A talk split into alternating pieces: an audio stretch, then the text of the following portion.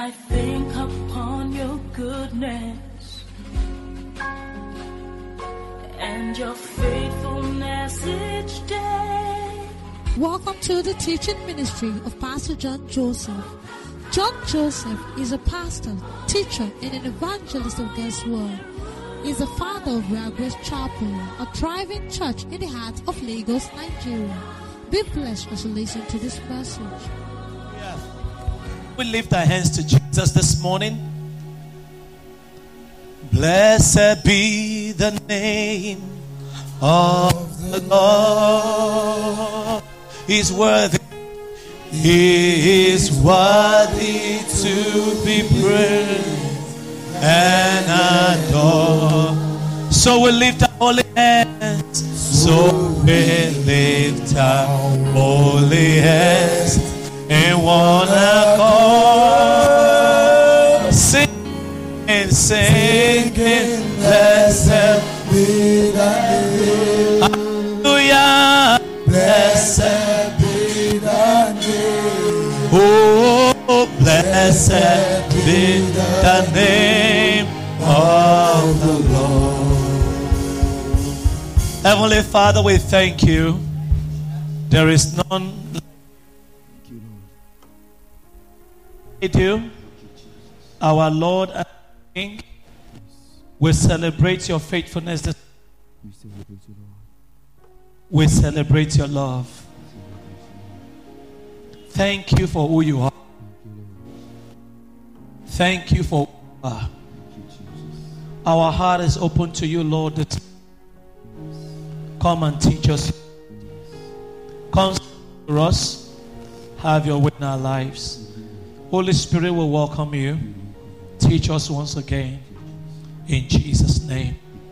Can you shake one or two people say you are welcome into his presence? You are welcome into his presence. All right, you may please be seated. Hallelujah. I want to welcome you all to the presence of the Lord this morning. All right, some of you are wondering why do I put this on? Is because some of these are some of the things we'll be sharing at our convention. So these are the muffler for our convention GWIC. So I'm just wearing it so that we know two weeks to go, and uh, we will be having a, one of the best season in our church. Um, today we have some of the shirts that have been put in place. Um, we know that by coming week it will be available for as many that desires it also. Amen. All right, so this is the second week of Operation Andrew. Some of you were not in church last week. Uh, what is Operation Andrew? Operation Andrew can be found in John chapter 1 from verse 35. John chapter 1 from verse 35 and um, verse 40 of John chapter 1, which was the encounter of Andrew, the brother of Peter, with Jesus. And it says that one of the two which heard John speak and followed him was Andrew, Simon Peter's brother. If he found he first findeth his own brother Simon and saith unto him, We have found the Messiah, which is being interpreted the Christ. And he brought him to Jesus. And when Jesus beheld him, he said, Thou art Simon, the son of Jonah. Thou shalt be called Cephas, which is by interpretation a stone. So Andrew went for his brother Peter, who became a pillar in the church. Now, Operation Andrew is a special operation when we are challenging ourselves to be deliberate in winning and establishing two souls in the kingdom of God in this season. And um, it takes a whole lot of work, number one, to win, number two, to follow up and ensure that that person that you have brought to Christ is established in the kingdom of God. Now, some of you may not know how to do this because you are not used to it, but that is why you have a fellowship.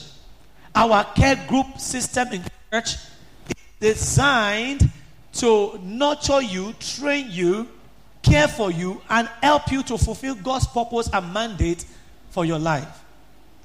You will never know the importance of a care group until you belong to a church and um, when you are in need, even of visitation, maybe you are you are not feeling too well, and nobody cared for you.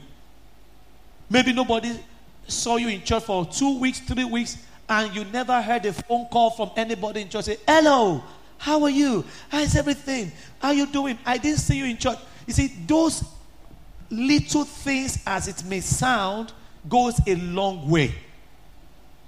To live alone is not the way God designed us to live. The Bible said, God said, it is not good that a man should be alone.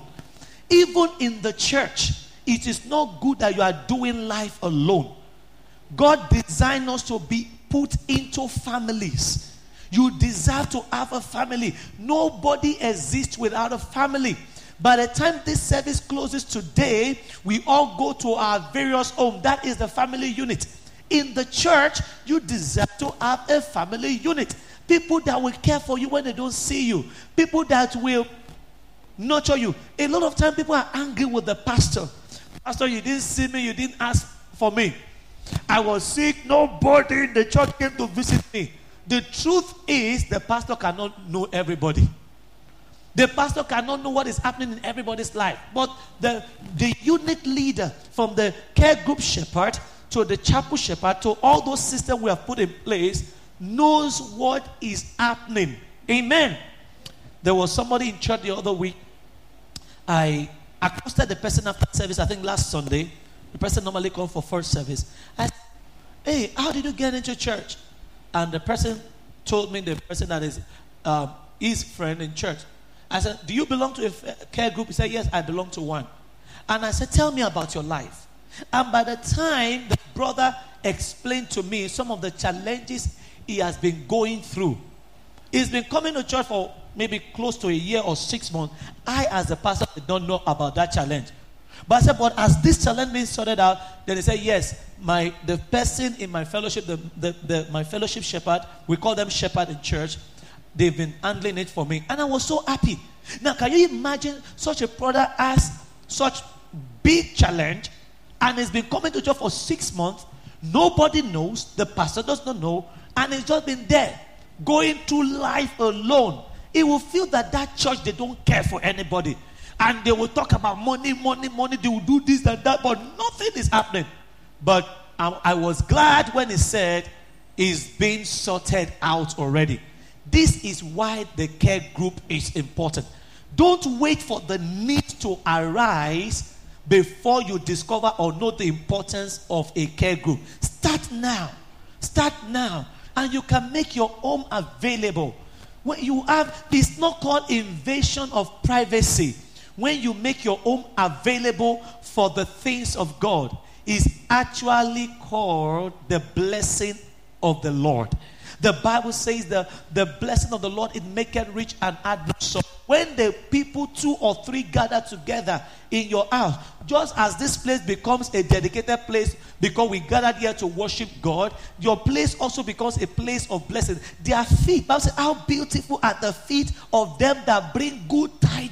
So there are beautiful feet coming to your house, not to mourn with you, but celebrate Jesus in that office, in that house, in that home. You see, where they gather, the dust is anywhere they receive you. Say, let the dust of your feet witness peace in that place. That peace is shalom. So as the dust of God's people, the dust of their feet assemble, it, it leaves a residue of blessing in that home. We are not invading your privacy, right? It is actually bringing blessing to your privacy. Amen. So it is important we understood this principle that the care group in the church is God's wisdom for us. We didn't start it. This is what this was Jesus' idea, and we are still embracing what Jesus does. Hallelujah. So, and those of you who are men, if you don't have a fellowship that you are dedicated to, if you have a fellowship you are dedicated to, stay there. It's the same thing. But you see, there is nothing I ask people to do in church that I also don't do because I am not empty. I am a servant of God. I, when, when this operation, Andrew, I've gone out this morning to knock on people's door, to wake people up, uh, to tell them, come to church come to church, and I will rush back to church. So I, we, I don't send people out. I also get involved in the thing. That is why I also lead a fellowship because it is not about telling people to do it. We, I don't do what I don't. I don't say what I don't do. Praise God. That is why I am also leading a fellowship in church by 5 p.m. Not because the fellowship I'm leading is better than the rest, but because it is to also lead by example. And you know, some people are not used to pastor coming to do evangelism. I, when you see me during the week, I roll up my sleeve and go and visit my members. I call those people in my group. I care for them. I know what they are going through. Hallelujah. And the same principle that is applicable in all our various fellowship centers. Please put your hands together for Jesus. Now, living for his glory, part three, kingdom principles of prosperity is what I'm sharing. So, part 2b of kingdom principle of prosperity. Amen. Third John chapter Third John chapter 2. Third John chapter 2 it says, Beloved, I above all things that thou mayest prosper and be in health, even as thy soul prospereth. Praise the Lord.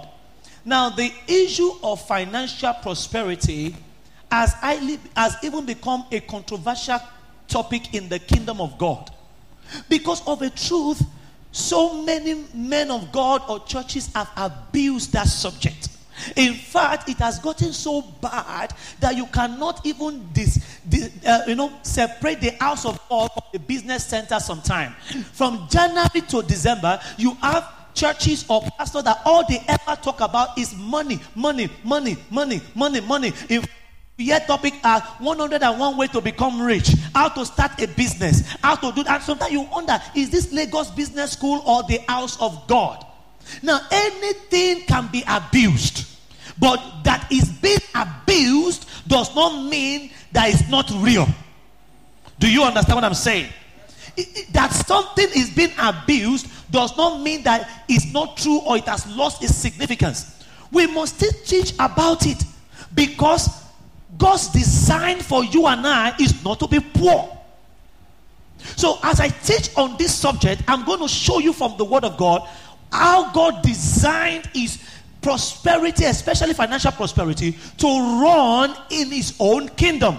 I'm not going to add any idea to it that is outside of the Word of God. Because God's will is for you to prosper. When you see a poor man, it doesn't glorify God. Poverty does not glorify God in any way. Hallelujah. Now, let's define let's define what prosperity is. There are two definitions of prosperity. The way the world defines prosperity and the way prosperity is defined in the kingdom of God. In the world, prosperity is defined as financial ability and power. So when people say somebody is prosperous in the world, they mean that that man has financial ability. That woman has financial power. So you say, oh boy, that man get money, eh? That man get money, eh? So in other words, when you don't have money, according to the world, you are not prosperous. Do you understand now? Because the definition of financial, uh, the definition of prosperity in the world is financial power and ability. However, in the kingdom of God, that is not how prosperity is defined. In the kingdom of God, prosperity is defined as you the ability to use God's power to meet all of man's need. The ability to use God's power to meet all the needs of mankind. That is prosperity in the kingdom. In other words, prosperity in the kingdom of God is defined as the power of God supplying all your needs. In the world, it is defined as financial ability and power. But in the kingdom of God, is defined the central, the how, how would I put it? The verb, the key word is that the power of God is supplying is meeting all your needs. So, what is the difference between these two definitions? The difference between these two definitions is this. In the world, money is king. Money is what defines prosperity. In the kingdom of God, the power of God is king. In the world, the currency is money. In the kingdom of God, the currency is the power of God. Do you understand? When you understand that definition, you realize that money is limited. So, that is why you see a rich man driving a big car, but is not happy. Because money cannot buy him happiness. You see a big man with a big house, but his children are addicted to drugs. He himself is suffering in silence. You see him, he's not living a happy life because he has the money, but money is limited in its purchasing power. There are things that money cannot deliver. However, on the other hand, you see a believer who also have money but is happy, who also has money but is satisfied. Now, this one is sick. The power that provided money for him also brings healing to him. But this other man is sick. He spends money, but they say that the sickness is incurable and he dies of that sickness because there are things that money cannot solve. Do you understand the difference between the two? Because you see, money has limitation. The power of God has no limitation. There are some things money cannot buy, but the power of God can deliver everything to you. That is why in the kingdom of God, it is the power of God meeting all your needs that is prosperity. So, in other words, you can get a car in the kingdom of God without spending your money. But the other man needs to go to the market with his money. In the kingdom of God, you can build a house without actually using your money. Favor can give it to you. But in this world, in this other kingdom, he needs to work hard to be able to buy the house. In this place, it's all about labor. It's all about favor. Do you understand? In this place, it's all about how much you can labor. In this place, it's all about how much you can enjoy the favor of God. Now, let me say this. You know, during the week, I began on our 6 a.m. prayer. When we were running up, I began to lead profession of faith. And I explained why you should pray for favor every morning before you go out. Take, for instance, a man who goes out every morning. What he does is to carry load in the market for people. Carry load maybe on wheelbarrow, on his head, whichever way he carries load for people. This man goes up, wakes up everyone and says, Father, bless the work of my hand today. Okay. God answers his prayer. And God bless the work of his hand that day. Now, what does that mean?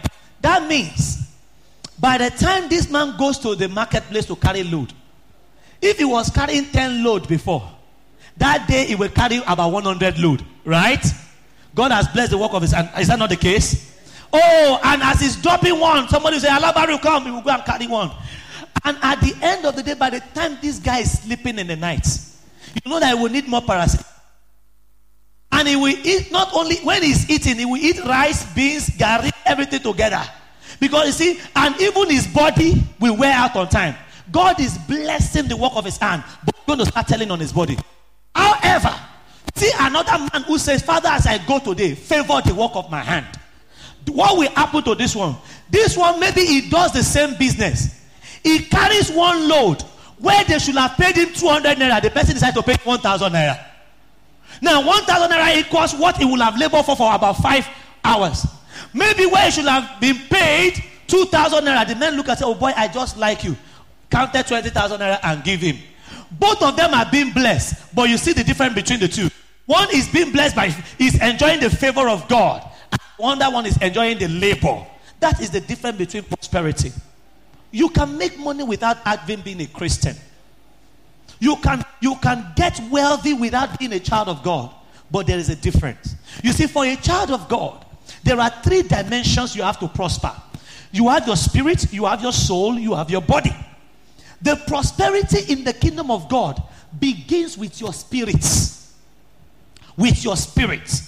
When your spirit receives Christ, then it goes to your soul. Your soul, in on the other word, is the part of your mentality that has now been transformed. You don't see money the way the world sees them. They call it a do or die affair. You call it a do and live affair. They lie, they cheat, they do all sorts of things to get money. you say to yourself, The Lord shall supply all my needs according to his riches in glory through Christ Jesus. So both of you money, but your attitude to money will be very different. Amen. Now let's go to something very quick because I really need to teach this part. There are two principles governs money. One is the principle of the kingdom of God. Explain to you. The other is the principle of the kingdom of God. So the kingdom of the world and the kingdom of God. Now, in the kingdom of the world, there are two laws that are that are operational in this spirit world. One, we have the law of sin and death. The other one, we have the law of spirits of life in Christ Jesus. Romans chapter 8, verse 1. Romans chapter 8, verse 1. I want to explain this. There is therefore now no condemnation to those who are in Christ Jesus. For the law of the Spirit of life in Christ Jesus. That's law number one. Life in Christ Jesus. What does that mean? It means when you're a child of God, there's another law you are operating on. It's called the law of life. The way you should live. Has set us from the law of sin and death. Financial prosperity is governed by these two laws. Every advancement in life is a product of what law man has discovered and know how to operate on.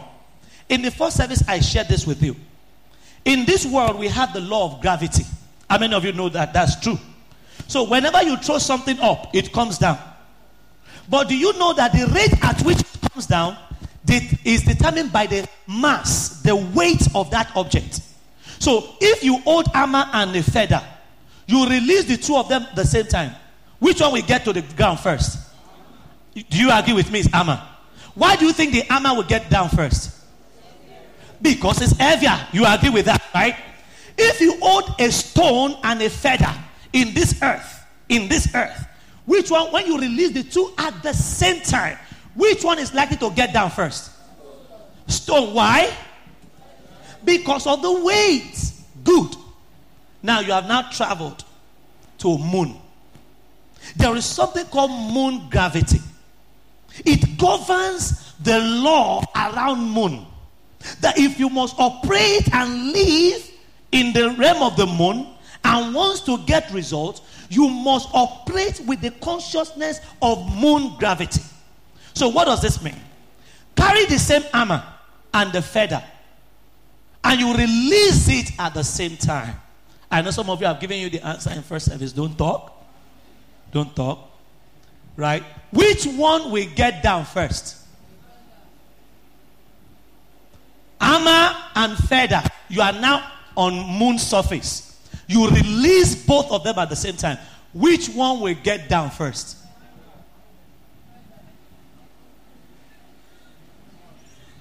Think about it. Okay, I mean, who said none? Some said none. Okay. But which who said Amma? Ah, what kind of people are you? Are you afraid to talk in church? It's not why we are writing for crying out loud. There is no I'm not giving you just feel free. You're not which one we get down first? Amma or feather? None? None? Amma? You see, uh, you are moon or not on the earth. Let me give you a clue. Let me give you a clue. In the moon, the law of gravity is 83.3% lesser than the, when you are on the earth. So people still walk on the moon, but you see them upping. Because they become lighter, but they can still, they, when they move, they still come down. Because it's 83 times lesser the force that draws things down is 83 times lesser than the earth. So I'm asking again, hammer and feather, which one will get down first? Mm. Shall I tell you? Shall I tell you the answer? So if I tell you the answer, you owe me one Coca-Cola. The only thing is that by the time I finish drinking everybody's Coca-Cola, there may be I may not drink another one again. the truth is, both of them will get down the same time. Go and check. In fact, the astronaut that went to the moon actually demonstrated this.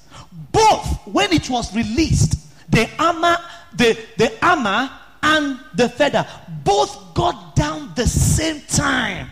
Because in the moon, there is no regard for weights. That singular equation is what is removed. There is no regard for weight. On the earth, there is regard for the weights. But on the moon, there is no regard for weight. So, be it a stone and a feather, when you release it, both of them will get down the same time. Why is that so? There is another law that governs that atmosphere. If you want to be successful, you must understand that law. The same thing is what is happening to us as Christians. In this kingdom of God, when you say you are a child of God, when you say you are born again, you must be aware of the law that governs our Christian faith. And that is where your prosperity begins. If you don't understand it, you can fast all your life and not see prosperity. You can do everything, and the power of God will not be able to meet all your needs. Because the same power that provides money for you is the one that will provide healing, is the one that will provide health, is the one that will provide accommodation, is the one that will provide all your needs. Philippians chapter 4, verse 9. My God shall supply all my needs.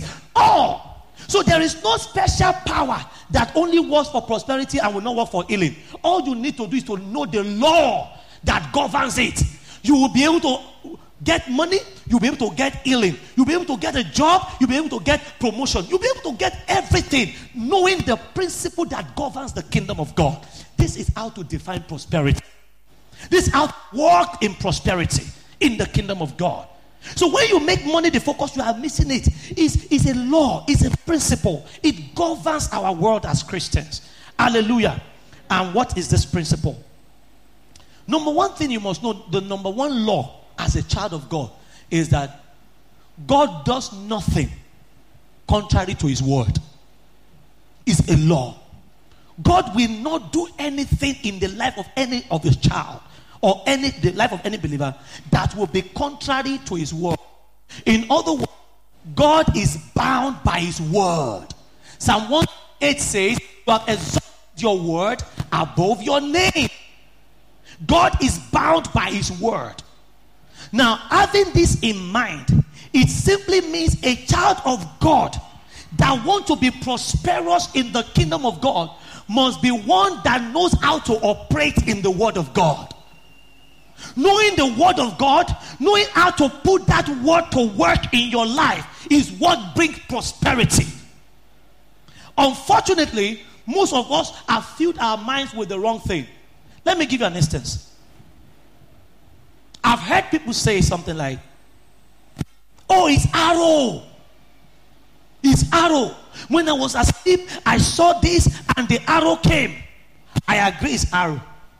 Oh, you some will say, It's the devil that caused me to be at this point. Ah, that devil. I agree, it's the devil. But ask them one question. Ask them Tell me the scripture for the assurance of salvation. Simple as ABC. Which scripture do you have for the assurance of salvation?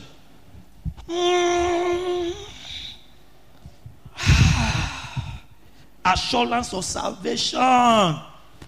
Pastor, what's assurance? But you tell me what is the name of this thing? It's arrow. It's arrow. Arrow. I'm telling you, Pastor, it's arrow. How do you know it's arrow? Because when in the night, eh, when the cat came, when the cat came, the cat just said, and after that sound, this one, you see, she, he or she, her mind is tuned to de- decoding the devil's operation, but bankrupt of the word of God.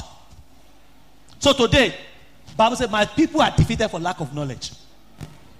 The devil cannot prosper where the word of God is prospering. The two cannot be together. Anywhere arrow is prospering is because the word of God is bankrupt in that place.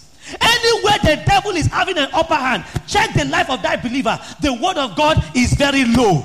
It's either you are prospering in the knowledge of God or prospering in the knowledge of the devil. The two cannot prosper in you at the same time. One has to prosper at the detriment of the other. I can never pray that arrow will not come to you. I can never pray that the devil should not come to you. Because even the Lord Jesus had the devil knocking on his door after 40 days fasting and prayer. But what did Jesus did? Say, it is written. It is written. It is written. It is written. Because in the kingdom of God, we operate by the word. The word is what produces the power of God. Where the word of the king is, there is power. Hallelujah. So, next time, instead of spending all your time on knowing all the names of the arrow, spend all your time knowing all of the word of God. Hallelujah. Something hilarious happened yesterday. I finished, we were going home, I think it was around 10. We got to a place not too far from my house. And there were these guys, they have carried paper with torchlight. Looking. Then the brother behind me said, Pastor, you see this guy? What is looking for? Me, I didn't know. He said, his number. His number. Lotto number. He's looking, calculating. With torchlights. And his eyes even was even lighter than the torchlight. He's looking to catch number. now, even in church, when that lotto man sits in church, when I say John chapter 3, verse 16, you think he's writing the Bible that he's writing number. he's looking for number. Listen. And I looked at them and I pitied them. I said to myself, if only this guy can study the word of God like this, he will never need to play another lotto in his life. If only we can use torchlight like that and be looking at the Bible in the night, I'm telling you, he will never need to play another number in his life. Because the best number that produces sure results is the word of God. Hallelujah is greater than any lotto number. It's greater than boy Jebu, man Jebu, sister Jebu, boy Jebu. All the Jebu side put together. The word of God will produce more results. Hallelujah. The word of God is powerful. Amen. You don't need to play lotto. It will only lotto you. You don't need to play Jebu. It will make you a Jebu site. Ah play the word of God. Hallelujah. Because the power of God is connected to his word. Every problem, when you don't, poverty is defined as bankruptcy of the word of God. In the kingdom of God, a poor person is the one that has no knowledge of the word of God. He's not the one that does not have money, but the one who is bankrupt of the word, does not have time for the word, does not know what the word of God says, is as illiterate as illiterate itself, does not have any clue. Wakes up morning, sleep at night, all that is in his head is how to make go to work. But look at it, money is still not coming. Change formula. In this kingdom, everything begins and ends with a word. Say with me, I will go after the word of God. Say, I will go after the word of God. Now, how does God's word produce prosperity in our life? Let's look at some principles. Principles on how the word of God produces prosperity in our life. And I'm going to use Joshua chapter 1, verse 8. So, everybody, let's go to Joshua chapter 1, verse 8. Joshua chapter 1, verse 8. And we will break it down precept upon precept. There are five results that you get when you put the word of God to work in your life. Every result we get in the kingdom is produced is produced by the word. So Joshua chapter 1 verse 8. book of the law shall not out of thy mouth. Principle number 1, confess the word of God.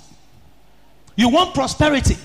The power of God that will meet all your needs. The power of God, the ability to channel the power of God to supply to meet all of mankind's need in every realm. Number one is confess the word of God. Proverbs chapter 18, verse 21 says, Death and life are in the power of the tongue, and they love it shall eat of the fruit thereof. Mark chapter 11, verse 23. Whosoever shall say unto this mountain, Be thou removed and be thou cast into the sea, and shall not doubt in his heart, but believe that those things which he saith shall come to pass. He shall have whatever he says. When you are not saying anything, you are only giving the devil power to reign. There is no vacuum in nature. It's that you are deliberate in putting something there, or by default, the law of sin and death puts something there for you. The law of sin and death by default what operates anywhere you don't put the word of God. See, the spirit of life in Christ Jesus requires you to put the word of God into anywhere in situation so that the power of God can flow into it. What happens whenever you don't speak the word of God is that you have removed the word. Now, automatically, the law sin and death will begin to operate in that situation. You don't have to invite the devil before he comes to operate. All you need to do to invite darkness right now is to turn off the lights. Is that not the case? Darkness is in this room. Do you believe that? No, do you know that darkness is in this room? The only reason that darkness is not reigning in this room is that we were deliberate in turning on the light. When the light is turned off, darkness reigns. If you don't speak the word of God into your health, sickness will reign there. If you don't speak the word of God into the life of your children, stubbornness will reign there. If you don't speak the word of God into your marriage, your marriage will become a quarrelsome marriage. If you don't speak the word of God into your business, you will only be sweating before you make anything in that business. Favor answer in that business. If you don't speak the word of God into your finances, you will only be eating from hands to mouth. You will sweat, you make money, but you will not be able to account for it. Because the word of God is what makes all the difference. If you don't release the word, the power of God will not be there. God said, Let there be, and there was. If God until God said, Let there be, there was no was. Until let there be light, there was nothing called light. You have to be deliberate about what you say. Now let's go into the story of this guy called the prodigal son. You know, the prodigal son we've been taught in Sunday school, the only thing we focus on in that story is how the guy use I use the word guy because I want you to feel at home, right? Good. I will have said the word the brother or the word, but let's just calm down, all right? It's how the, he misused his father's wealth. And we've always talked about what he did wrong. And we never spoke about what he did right. In fact, he only did one thing wrong 99% of what the prodigal son did was right. But now we've magnified the 1% and we made someone out of the 1% of what the guy did wrong. But we never focus on the main thing he was doing right. And we have not been taught on what he did right. What was it that he did wrong? He was not practicing financial prudence, he was not practicing frugality, he was wasteful and he was not careful about his association. He had no one that will advise him on the way to go. So the prodigal only violated Psalm 1, verse 1 to 3. Right? He was walking in the counsel of the ungodly. He was sitting in the seat of the scornful. He was walking in the ways of sinners. That was what led to his poverty. But he did a lot of things right. Go back to Luke chapter 15 with me. Luke chapter 15, let's eh? Luke chapter 15, verse 11. It says, A certain man had two sons. How many sons? Now we focus only on one. And the name of that one is so popular. Prodigal son, prodigal son. We didn't focus on the brother, but we are going to see what the two of them did not do right. Verse 12. And the younger of them said to his father, What did he do? He opened his mouth. He opened his mouth. Father, give me the portion of goods that falleth to me. And he, the father, divided unto him his living. Now, this was where the story changed. He then went and wasted everything. But look at it. He went and spoke. He released the word. Father, give me what belongs to me. Father, I am claiming my prosperity. And he said it was when he spoke that the father released prosperity into his life. The elder brother, we didn't hear him say anything. So nothing was changing in his life. Now, He lost everything he had gained. But verse 18, see how he also gained his it back. Out, he lost what he gained because he was careless, but the guy understood the principle that brought prosperity to him. So, verse 18, look at what I will to my father.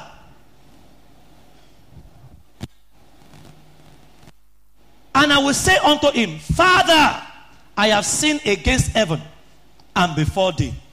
Verse 21.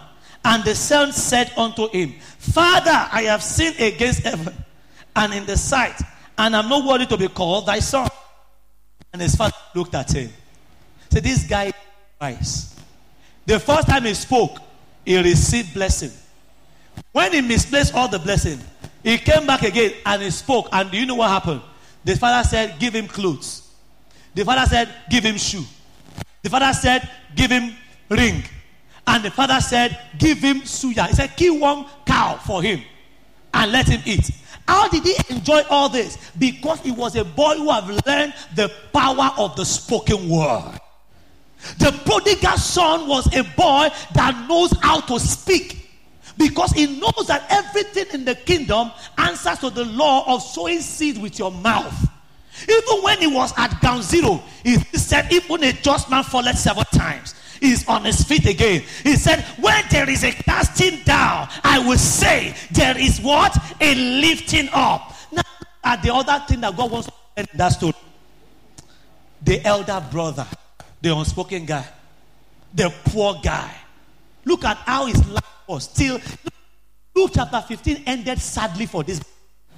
The brother, he, he, you know, you will see that this is how a Christian can live his or her life. Look at Luke chapter 15. Verse 25. Now his elder son was in the field. As he came and drew nigh to the house, he heard music and dancing. Verse 28. And he was angry and would not go in, therefore. Go in. Therefore came his father out and entreated him. So now he came to the house, he heard music, and he found out what is happening. So, oh, your brother who carried all your father's money who your brother uh, is come back, say, eh, the guy don't come back. And my father is playing music. For my father is celebrating him. So he stayed outside said, I'm not going in again. Actually, this is how the life of so many Christians has been today. Oh, and look at what the guy said.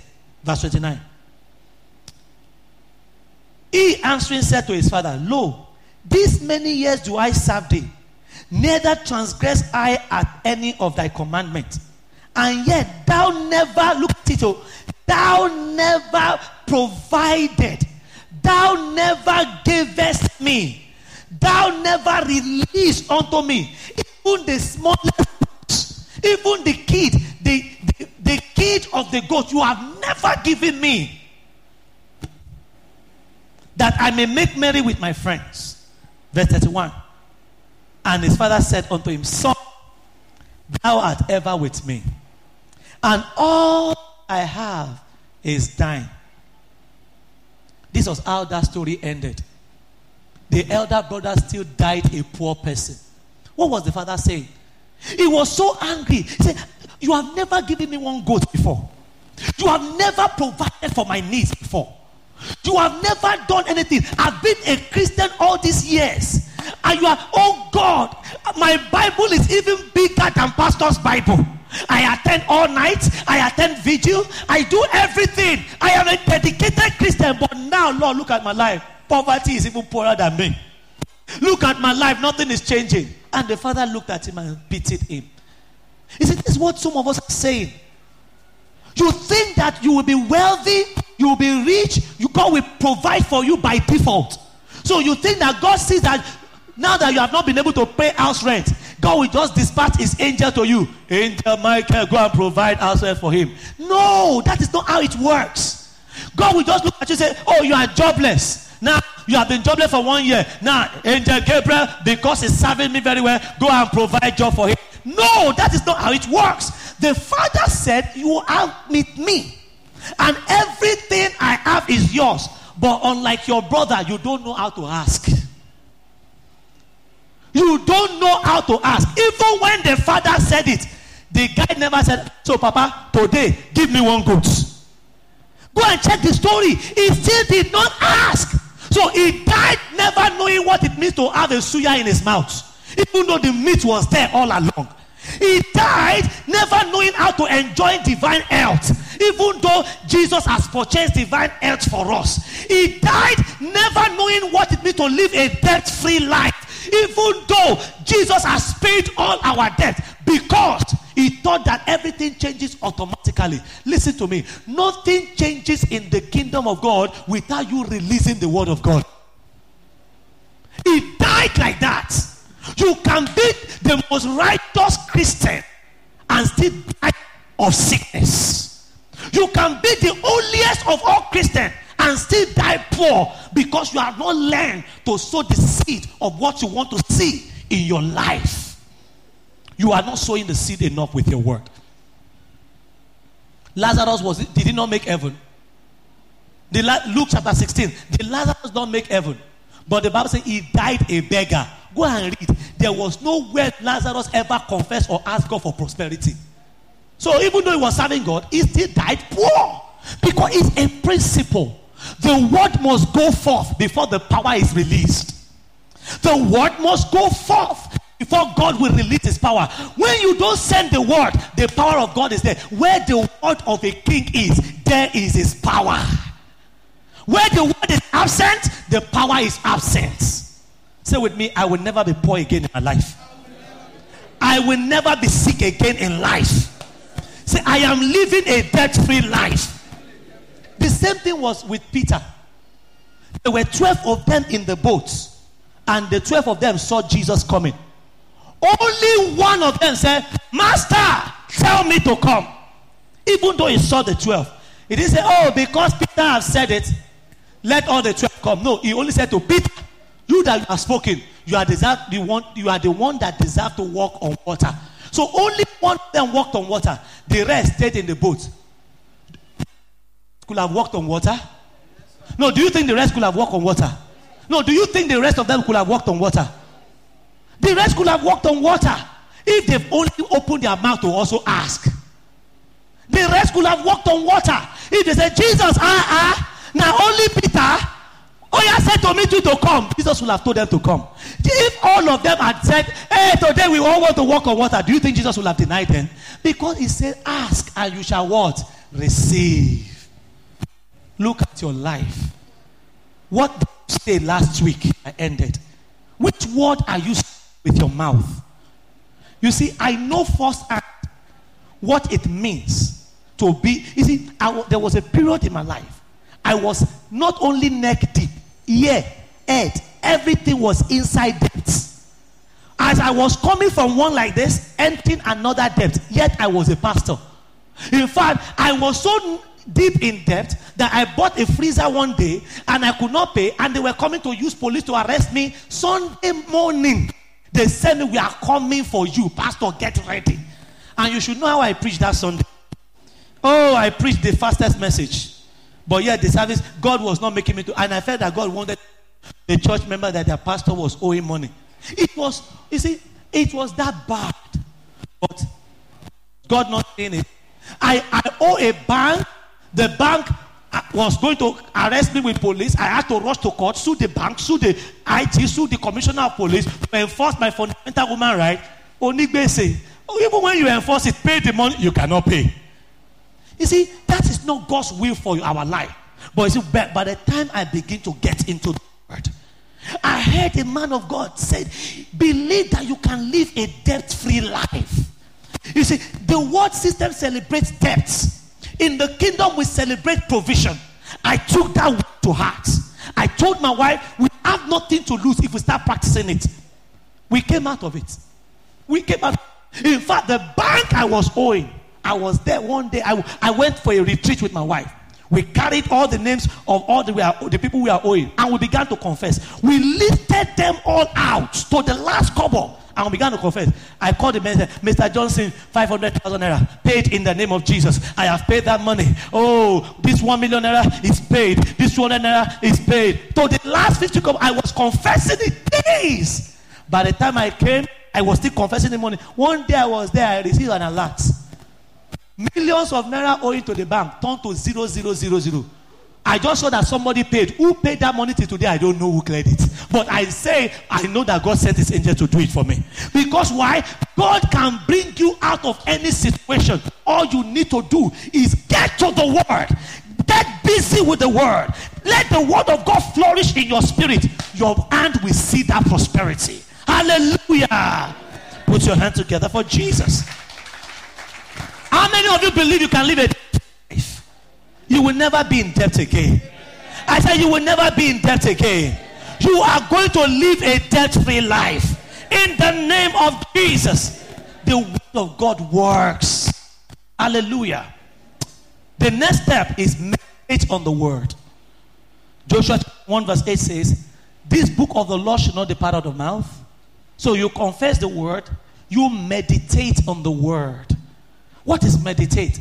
To meditate means to think on the word. Think on the word. But most of us, we do the opposite. We think on the problem. We think so much on the problem now, we have hypertension. We have high blood pressure. Because you are thinking on the problem instead of thinking on the word. The Bible says in Matthew chapter 6, verse, verse 25, it said, Do not worry about anything, but seek first the kingdom of God. You see, no matter how much you think about that problem, the result you can get is high blood pressure, is BP, is hypertension. Even if it is your marriage that is not working, even if it is your business that is not working, even if it is your children that are so stubborn, keep thinking on it and the devil will rob you of your health. But you know what? Get a scripture and begin to see that scripture working for that situation. Wake up in the morning and meditate on it. Look at Psalm 1. Psalm 1 verse 1. Said this book of the Psalm 1 verse 1. Said, Blessed is the man that walketh not in the counsel of the ungodly, that sitteth not in the seat of the scornful. The, is the light, verse 2 says, But is the light is in the law of the Lord. And in his law doth he meditate day and night. Verse 3. And it shall be like a tree planted by the rivers of water that bringeth forth his fruit in his season. His leaf also shall not wither. In other words, the thing he's doing cannot get worse. It cannot get worse than that. You see, things cannot get worse than this when you begin to confess the word. And he said, And whatsoever he doeth shall prosper. I see you prospering from today. You see, all you need, meditate on the word. See yourself living a good life. See yourself living a healthy life. See yourself living a, in a happy home. Look at that problem. You know, you know. Let me give you something hilarious happened. In one of um, sometime in life, in, in one of I had um, a landlord in my life who was bullying me. He was bullying me.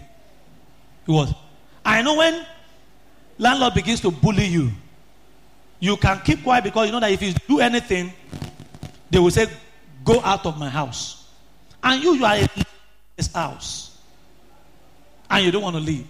So I, I became an abnormal person with this landlord. He thought, oh, Yes, sir, do this. Sir. Then, my rent then was due, let's say, 14th. This landlord lost his son. His son died before my rent was due. So maybe his son died on the on the first week of that month. He buried his son, may, um, I think maybe on the 10th. Then I felt that, oh, now that the man is mourning, I cannot talk about rent yet, so let me wait. My rent was due on the 14th then. Then by 17 or 18, the man called me. Oh boy, you don't know say your rent don't. I said, ah, I thought that this man will be mourning now. Somebody when Peking just die. He's he remembering rent now. Say your rent is due. I need you to go and see the lawyer. Blah blah blah blah. And um, say come and see me. I went to go and see him. And he said, I've increased rent. He increased it by a major figure, maybe like 20 or 30 percent. And I pleaded with him, I don't have this money. Please don't increase this rent. And he stood up that day and said to me, I get irritated when people are talking this way. Go and see my lawyer. And when he says, Go and see the lawyer, my heart began to beat. I'm trying to see how to how you can solve problem. You see, I don't I don't live in a rented house anymore, but I'm sharing an experience with you. So I went to go and see his lawyer. No, before I went to go and see his lawyer, so I discussed with him on that Monday. Said, see my lawyer this week. So I didn't go to see the lawyer because I don't even know what to go and say to the lawyer. So I told the lawyer on Friday of that week that, oh, I will come and see you on Monday. Normally, lawyers are busy in the morning, so I said I was going to go in the evening. Then this landlord came again around 12 or 1 and called. Oh boy, lawyer said you have not come to see him. And each time I see that call, I became worried. Boom, boom. Lawyer said you have not come to see me. Is to see him. I said, sir, will go. I, no, I didn't, I didn't see anything this time around. I just remember that scripture. Be anxious for nothing. In everything by prayer, make request known to God. Do not worry. I realized that the devil is trying to use this man to push me to the realm of worrying. And when I became a worrying person, I leave heaven to land in worry. That's final destination. Is it because you cannot operate in heaven and worry at the same time? It's either you are a worry or you are in operating in the realm of God. So I said, No, this man has changed my location. When I see his call, fear grabs me. When I see it, then he said to me, Oh boy, if you don't go and see the lawyer now, you see, the Bible said, and he said, he called my name, John, Pastor. I hear you are a pastor. The Bible said, Pastor John, in the book of John. When landlord begins to quote John for you, you know there's a problem. He said, the Bible says in the book of John that if brethren cannot live together in harmony, they should separate. I don't know where that one is in the book of John. but you see, this is how the devil harassed most of us. The doctor say you have 30 days to go. They, they, say if you don't pay, we'll send them out. If you don't do this, he said the devil knows how to intimidate you. You know why the devil intimidates you with that problem? So that you can change your location into the address of worrying about it. So you will not be able to anymore. You will not be able to do anything anymore. And when he gets you into that level of worrying, your prayer can be answered because you are violating the word of God. Worrying is the realm of the devil. When you get into that point, he has defeated you already. Fast and pray, you will not see result until you change your address. But said, The joy of the Lord is my strength. You need that joy to move on. But the devil wants to steal that joy from you. Don't give it to him. Don't give him that joy. So when the man quoted that thing, for the period I've been living in that house, he did not give me my agreement. When I asked him for my agreement, he said, I don't know what to your rent. And that's why I'm not giving you agreement. My agreement is on my table. I will not give you that agreement. But I don't see you as somebody that can retain my rent. I'm not even sure whether I want to retain you. my life with such statement. So I led the agreement with him for that duration of time. Because I was afraid that if I ask, he may send me out of that house. The day he called, quoted that scripture, I said, Now I'm changing my address. I'm moving to the realm. I'm not going to be worried. When he dropped the call, I called them back for the first time. Hello, sir. I need my agreement now. Said, but you are not sure. I said, I don't know whatever you want to do, but I have paid for that agreement a year ago. I'm sending somebody now to get me that agreement. You see, I spoke the word of God into that fear. The righteous shall be as bold as a lion.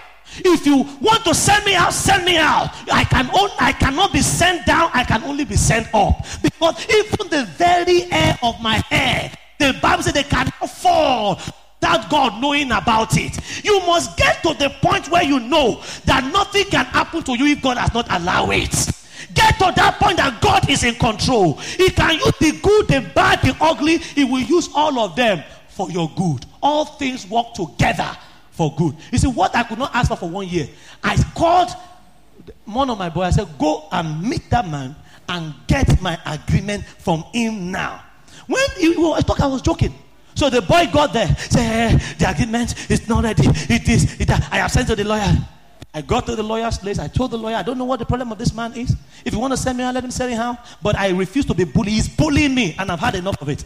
They said, okay, I will go and talk about. Do you know somebody that I begged to reduce rent who could not reduce it? The next time the lawyer called me, said, okay, he has agreed to reduce the rent. He has agreed to reduce the rent. Why? I changed my location from worrying to where I am practicing the word of God. This is where your victory is coming from today. Look at your face. You are becoming too old because you are thinking too much. When even people are laughing, you can't laugh because you've carried the whole problem on your head. That's not how to solve it.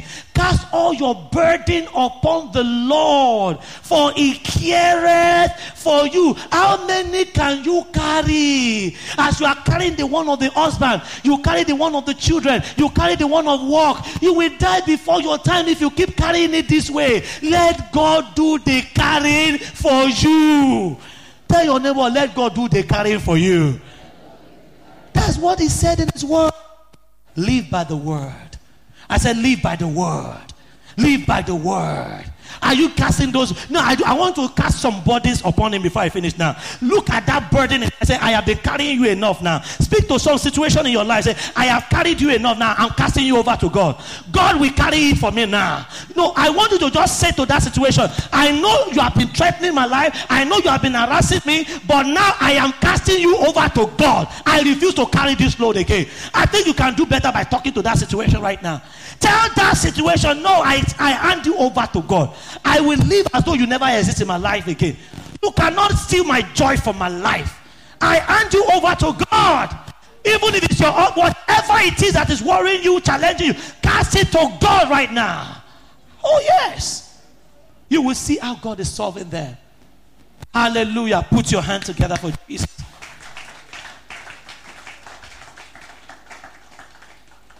The last one for today. Practice the word. Put the word. Be a doer of the word. You said, confess the word, meditate on the word, and finally, what I'm sharing is what? Do what? The word. Put the word of God into action. Deuteronomy chapter 28, verse 1 to 2. And it shall come, and it shall come to pass, if thou shalt hearken diligently to the voice of the Lord thy God, to observe and to do all his commandments, which I commanded this day, that the Lord thy God will set thee on high above all the nations of the earth. Now look at what it said. If thou shalt observe and to do all his commandments, which I commanded this day, that the Lord thy God will set thee on high above all the nations of the earth. Until you are committed to doing the word of God, the word of God will not work in your now a man has headache.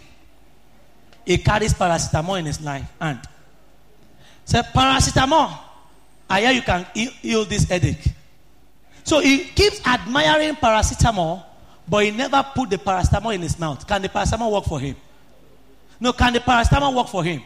He has to do the swallowing before the paracetamol can do the working. That is the same thing. Do you know that there is no circumstance that God does not give you His word? It is our disobedience that ushers us into the level of frustration. Do the word. Do the word. The word. Do the word. You see, when it comes to financial prosperity, this is why I'm explaining it this way. You must do what God says will make you prosper. Your idea is not needed. Just do it. Just do it. This is why it says in his word, said Luke 6 38, for instance, said, Give and it shall be what? Given to you. You want to receive before you give, but the Bible said that look at your life. Whatever you have, start from there. Give it first. You don't get it from a stove you have not lighted. You have to light the stove before the heat will come to you. Are you with me? If you are not practicing giving, you cannot receive. You see, for a lot of years, I stayed at this number 15 Adam Okabiawu here. I was in one room with my wife. We were even strong. That was when I said, "Somebody want to come and um, disgrace us for buying a freezer that we could not pay." But do you know all that time? With the, my wife and I fasted without food for 21 days. 21 solid days. The only thing we ever took was water. Water and honey. For 21 days. You think it's only by fasting. But yet nothing changed. I was becoming frustrated about the life I was living. There was a time we even engaged what we call indefinite prayer. We vigil every day. We did that vigil for over 59 days. Over 59 days because I was neck deep in debt. This was the other part of the story. And nothing until we sat in one meeting and we heard that sermon seed time and harvest time. God loves cheerful giver. Give and it shall be given to you. All that time we used to save our rent. I called her. Say, see, we have been doing all these things. The one thing we have not done is giving. So I called her. How much have we saved in our rent? At that time, our rent, I think, was about 300. We've saved about 200. I said, we are taking all this money. We are putting it into the ground. When we then put this money into the ground, we will then do our fasting and prayer again. Now, we carried all that money, sow it into the house of God. Then we do it another fasting. On the 19th of that fast, I knew something would change. Why? Because I have obeyed a principle. The principle of give and it shall be given. The principle of seed time and harvest time. See, forget about those who have abused it. It still works like anything. By the 19th, I said, today, we are changing this accommodation. I shared that story last two weeks. That was when we moved, and eventually our we moved from 15 Adamo Kabia. We are inside one room with only church chair as our our chair, and we moved to Maplewood Estate. If you even till now go to Maplewood Estate and find out the house rent there, it was a three bedroom flat, then three or two. Three, yeah, inside Maplewood Estate. It was not the boys' quarter, it was on the major houses. Democracy closed there. That's where we lived before eventually then we moved to our own house. But you see, from that time till now, lies that you cannot change the principle of giving and receiving. You cannot change the principle of God loves a cheerful giver. You cannot change the principle of seed time and harvest time. It will not answer by fasting and prayer. It will answer by you obeying that principle. And from that time till now, oh, God knows. When it comes to giving, by the grace of God, I don't joke with it. I, every opportunity, not only to the kingdom, giving to the poor, giving to the widow. I am a specialist in locating widows to give to them. I'm a specialist in locating orphans. I'm a specialist in locating children who I need. And I'm a specialist in supporting the kingdom of God. In fact, there was a particular year when I looked at what I have given out, it was more than what I even spent on myself and my family put together. It was that serious because I know where will I have gotten millions to nullify my debt in the bank. Only the hand of God brought me out. I not go to a working place anymore because police were there. Do you know that one day, one person I was owing carried gun to come and shoot me in the office? Oh, he said, Before you kill me, I will kill you. He brought gun live in the afternoon around 2 p.m. Wait till you don't see. He never chase you with gun. He will never chase you with gun. Ah, he brought gun to my office to tell you the kind of debt I was owing. I did. I built about four ICT centers for Shell, Shell Petroleum. Still, I was still in that debt. What? Because you see, there is a foundation that was destroyed. If that foundation is destroyed, what can the righteous do? Go to Ikeja Bola, the, ICT center, I did it. Delta State University, Abraka, I did that ICT center. Um, Emerenwe Girls Grammar School, Owerri, uh, I did the ICT center. I mentioned those three schools for you to go and find. Still, by the time I finished all this huge project for my oil company, the debt was still there. Why? The foundation was because as I was doing it, it never occurred to me to tithe. As I was doing it, it never occurred to me for you to give. As I was, I was just to use it to sort out my debt, and I was going deeper and deeper. But now, with less, God did much for me. Because it's not by power, not by might, it's by the Spirit of God. Stand to your feet with me this morning. Lift your voice and thank the Lord for His word. Thank God. Your season of blessing has come. Your life is changing forever. Just lift your voice and thank God for His word today. Thank God for the word you have heard. God is changing things in your life. This, your formula is not what will work, it's God's formula that will work. Lift your voice and thank Him for His word. Thank Him for His word. Something is changing in your finances. Something is changing in your life, in your health. The word of God will begin to produce results in your life as you put to work. Lift your voice and thank Him today. Thank Him today. Thank Him today. Thank Him today. Give Him praise because you know better. Knowledge is the key to next level. Lift your voice and thank for His word today. Oh, thank you, Lord. Thank you, Lord. Thank you, Lord. Thank you, Lord, for your word. Oh, thank you, Lord, for your word.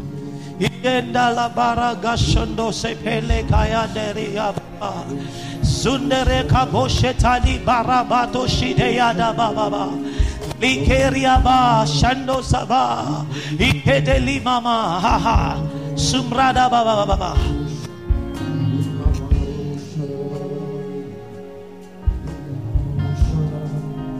Thank you. In Jesus' name. You know, as I keep preaching, praying, it kept coming to my mind.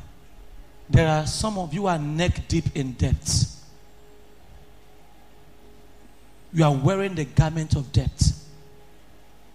Today, God is bringing you out of debts. Mark it. The reason why God brought you into this service is because your season of debts is now over forever. You have made mistakes, but now God is showing you mercy. You are coming out of that debt, not by power, not by might, but by my spirit, saith the Lord. I am bringing you, you out of every debt. Father, I thank you for that man, that woman, whoever it is, that is neck deep in debts. By your mighty hand, oh God, as this fellow now commits themselves to this principle of your word, within 30 days, oh God, I cry unto you. Let this debt be cancelled. Let this debt be over. Let this garment of debt be destroyed now. In the name of Jesus. In the name of Jesus. Out of debt in Jesus' name. Thank you, Father. Now lift your voice and prophesy into your finances. You will never be broke again. Begin to say, I am going, I'm walking in prosperity. I am committing myself to godly principles. I'm committing myself to the word of God. I'm committing myself to the word of God. Every trap, every snare of poverty, I rise above you. I will never be poor again in my life. I will never be poor again in my life. Sickness is not my portion anymore. Penury is not my portion anymore. I will never ever be broke again. I'm walking in prosperity. I'm living in prosperity. The word of God is producing prosperity in my life. I am like a tree planted by the rivers of water. I'm bringing forth my fruit in my season. Everything I'm doing begins to prosper in the name of Jesus. Thank you, Father. In Jesus' name we have prayed. Amen. All eyes bow and all eyes closed. If you are here, you are not born again, your spirit needs to prosper by receiving Jesus into your life as your Lord and Savior. God brought you here to realize that you cannot continue your life by your own strength. Now there needs to be a change. There needs to be a turnaround. So you want to say, Pastor, please, I want you to pray for me. I want to give my life to Jesus. I want to prosper because the godly always prosper. So that's the foundation of the foundation of the new life is the beginning of your prosperity. So you want to say, Pastor, please pray for me. I want to accept Jesus into my life as my Lord and Savior. I don't want to go to hell. I want to reign in the kingdom of God. Whoever you are, you want to give your life to Jesus, just place your right hand on your chest. I want to pray for you. Just place those hands on your chest. I want to, God bless you. I see those hands. God bless you. You are dedicated. You can even rededicate your life to Jesus. You used to be a Christian, but you have backslided. You can also place your hand on your chest as I pray with you right now. Now say this was Dear Heavenly Father, I thank you today for giving me the opportunity to be born again. Today, Heavenly Father, I open the door of my heart to you. And I ask that, dear Lord Jesus, please come into my life and be my Lord and my personal Savior.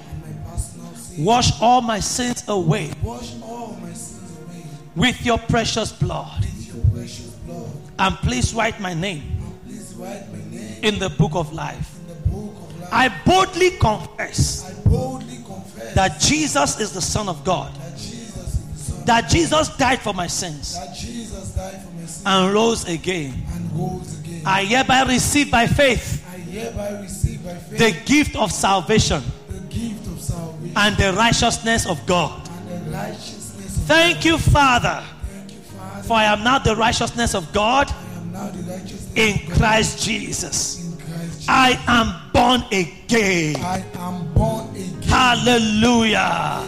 Father, I thank you for all those who have made this confession of faith from the depth of their heart. And I thank you because from today, indeed, all things become new in the name of Jesus. I lift up these ones into your hand, O God. Help them to flourish, help them to prosper in the name of Jesus. Thank you, Father. In Jesus' name we have prayed. Shout a louder amen. Put those hands together for Jesus. Now, let me pray for everybody. Father, I pray for all your children, those who are watching online at the viewing centers, even in this house, wherever they are right now. May the hand of the Lord that bringeth salvation, bringeth healing and prosperity, may that hand reign afresh in your life in the name of Jesus. May the Lord guide you in the path of prosperity. As you obey His word, may you begin to see prosperity in new dimensions that you have never seen before. In the name of Jesus.